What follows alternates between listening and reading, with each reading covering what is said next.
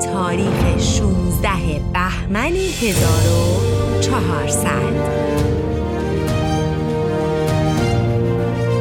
یادتون باشه توی قسمت قبل گفتیم که رامین به پیشنهاد بهگو و به امید آینده ای روشن تصمیم می‌گیره مرب رو ترک کنه و شاه موبدم به عنوان تشکر که دست از سر اون و زندگیش برداشته رامین رو حاکم گرگان می‌کنه. اما تو گرگان عاشق دختر زیبارویی به اسم گل میشه با هم ازدواج می‌کنن و ویس بیچاره میمونه تک و تنها. بریم ببینیم این داستان چجوری به پایان می‌رسه. عروسی رامین و گل یک ماه به طول انجامید و تو این مدت همه مهمونا شبانه روز مشغول عیش و نوش و شکار و چوگان بودن و خلاصه به همه کلی خوش گذشت. و بعد از یک ماه بالاخره همه به شهرهای خودشون برگشتن و رامین موند و گل. خب اوایل گل برای رامین جذابیت داشت و رامین مشغول کامجویی و اصلا یاد ویس نبود.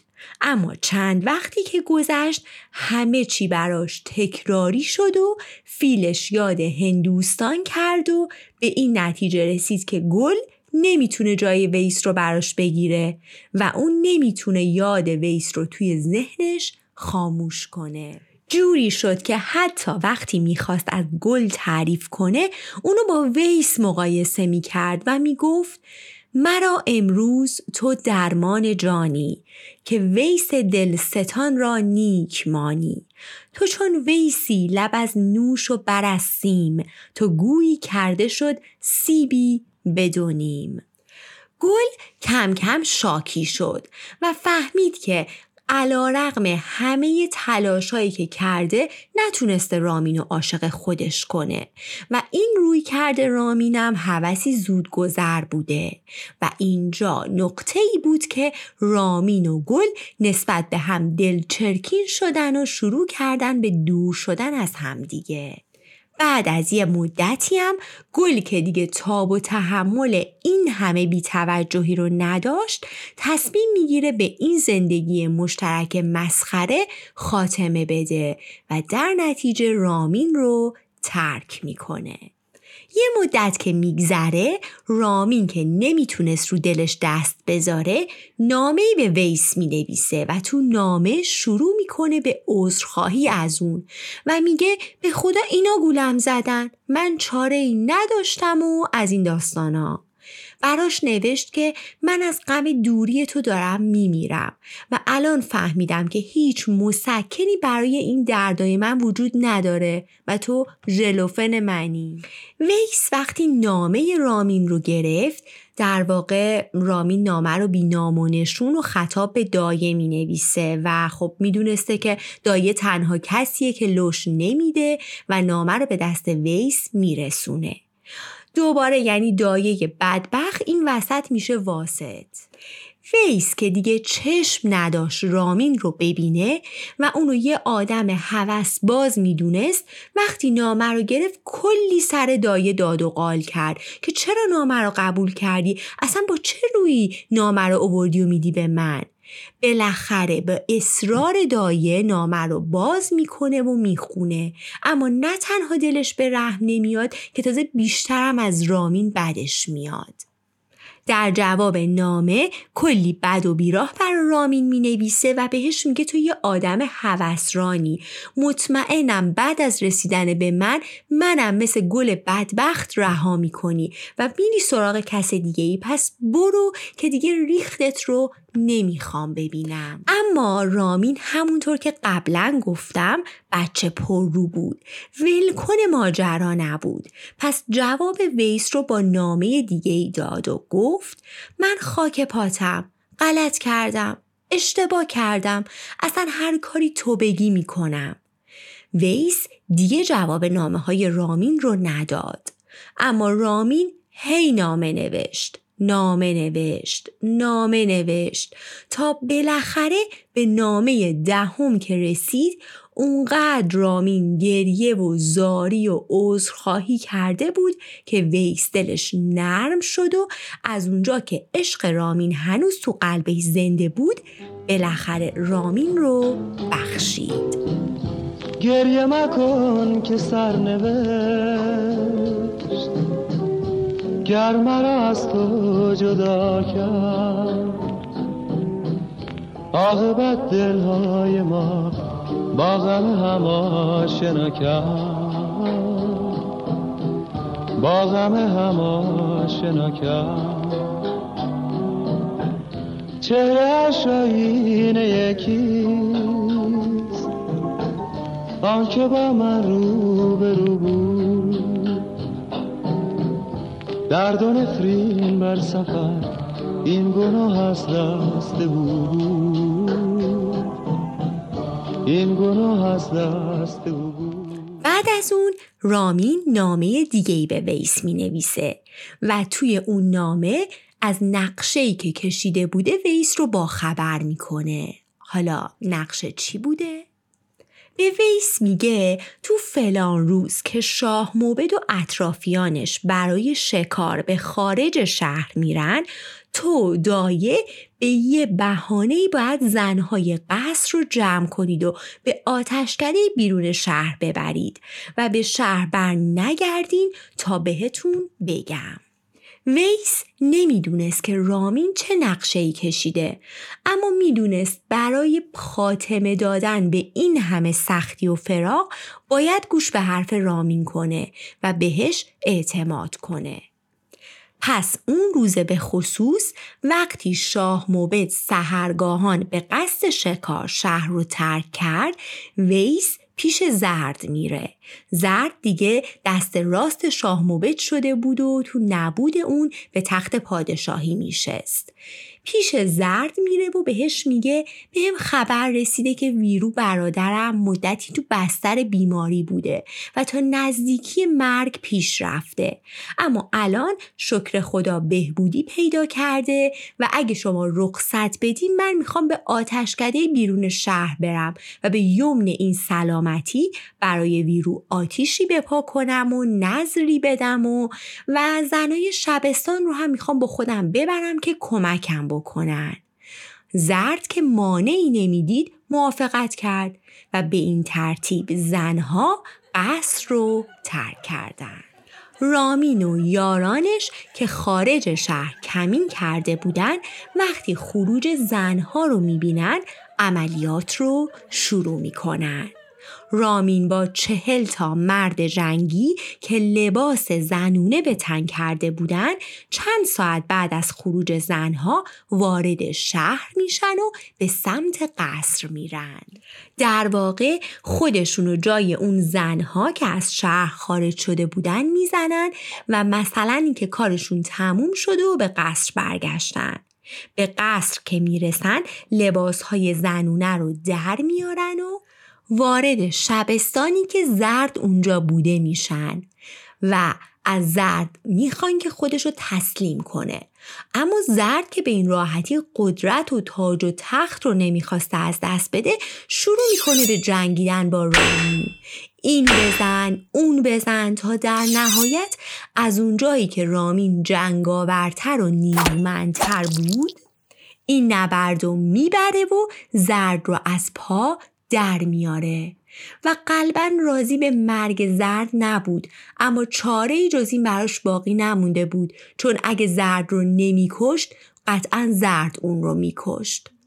بعد از اون بدون فوت وقت با همراهاش به خزانه شاه موبد میرن. و بعد از قارت اون به آتشکده میرن ویس رو بر میدارن و به سوی دیلمان فرار می‌کنن. به دیلمان که می‌رسن اونجا رو به راحتی تصرف می‌کنن. رامین سریعا شروع می‌کنه به لشکر جمع کردن و از شهرهای اطرافم برای این منظور کمک می‌گیره و منتظر میشینه تا شاه موبد با لشکریانش به دیلمان بیان. رامین می‌دونست که وقتی شاه موبد از این کار با خبر بشه یک لحظم صبر نمی‌کنه و به قصد کشتن رامین تا قله قاف هم شده میره. در واقع رامین به جای اینکه به حرف بهگو گوش بده و در انتظار آینده روشن بشینه تصمیم می‌گیره و ترجیح میده اون آینده روشن رو با همت و سعی خودش بسازه. پس با سپاهی عظیم در انتظار برادر بزرگش میشینه. حالا اون ور چه خبر بود؟ از اون ور هیچ کس جرأت نمی‌کرد شاه موبد و از این واقعه با خبر کنه. چرا که می‌دونستن اگه همچین خبری رو به گوش شاه موبد برسونن همون آدم خبر رسون اولین نفریه که توسط شاه موبد کشته میشه. پس هی همشون دست دست می‌کردن. و بالاخره تصمیم می‌گیرن فردا صبحش وقتی شاه موبد از خواب بیدار شد بهش این خبر رو بدن. اما از اون جایی که آدمیزاد از پنج دقیقه بعد خودش خبر نداره اتفاقی میفته که خیال همه رو راحت می‌کنه. شب هنگام وقتی شاه موبه تو چادر خودش مشغول میگساری و عیش و نوش بود ناگهان گرازی وحشی به چادرای اونا حمله می‌کنه. اطرافیان شاه موبت سعی می‌کنن بهش تیراندازی کنن اما موفق نمیشن. گراز که وحشی تر شده بود یهو به سمت چادر شاه میره و تو همون لحظه شاه از چادر میاد بیرون تا ببینه این همه سر و صدا برای چیه. و گراز به شاه موبد حمله می‌کنه و شکمش رو میدره و بله شاه موبد علکی علکی کشته میشه. این خبر که به رامین می‌رسه باورش نمیشه. یعنی میشه بدون خون و خونریزی و جنگ همونی می‌خواست که شد. و بالاخره شانس و بخت و اقبال بهش رو کرد.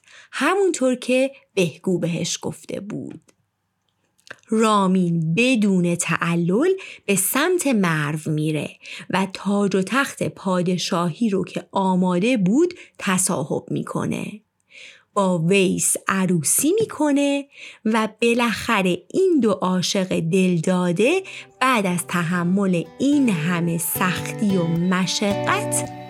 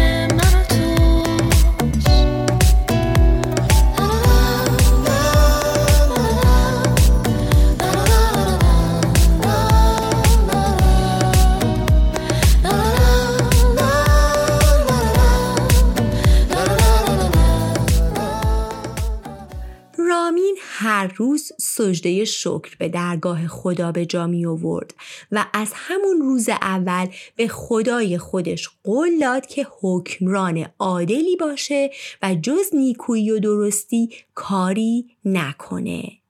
ویس و رامین صاحب یک پسر و یک دختر به نامهای جمشید و خورشید میشن.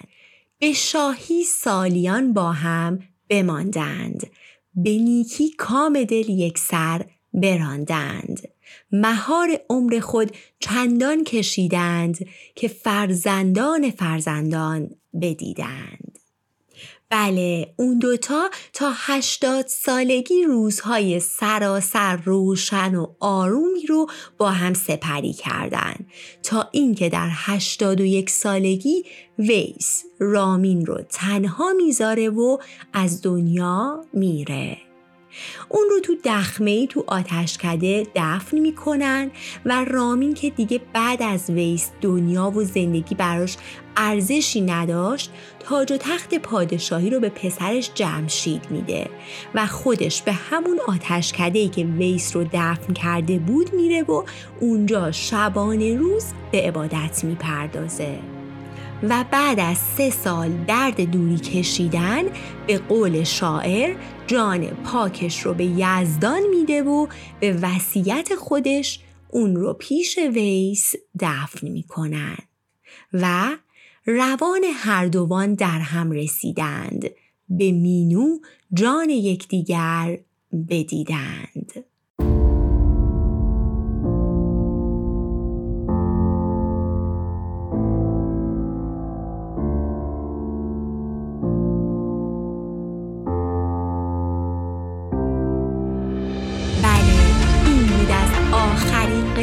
داستان زیبای ویسو رامی. چیزی که تو این داستان برای من خوشایند بود این بود که این داستان سرشت و ذات انسان رو به طور واقعی به تصویر می‌کشه. شخصیت های داستان ترکیب سیاه و سفیدن بد و خوب با هم آمیخته است مثل همه ما. اینطور نیست که یکی بشه آدم بده داستان یکی بشه فرشته. حتی شاه موبدم که شخصیت نسبتا منفی این داستان بود یه جاهایی از داستان حرفایی می‌زنه کاملا منطقی که شنونده حق رو بهش میده. برای همین شخصیت های این داستان خیلی به خود واقعی ما نزدیک ترن و مثل داستان های دیگه سعی نشده تا یکی رو بت جلوه بدن بدون هیچ گونه اشتباهی. به عنوان داستان بعدی قصد دارم ایلیاد و اودیسه هومر رو بگم. پس اگر علاقه دارین تا این شاهکار ادبی دنیا رو بشنوین با من همراه باشید. روزگاری پر از عشق و آرامش رو براتون آرزو می‌کنم.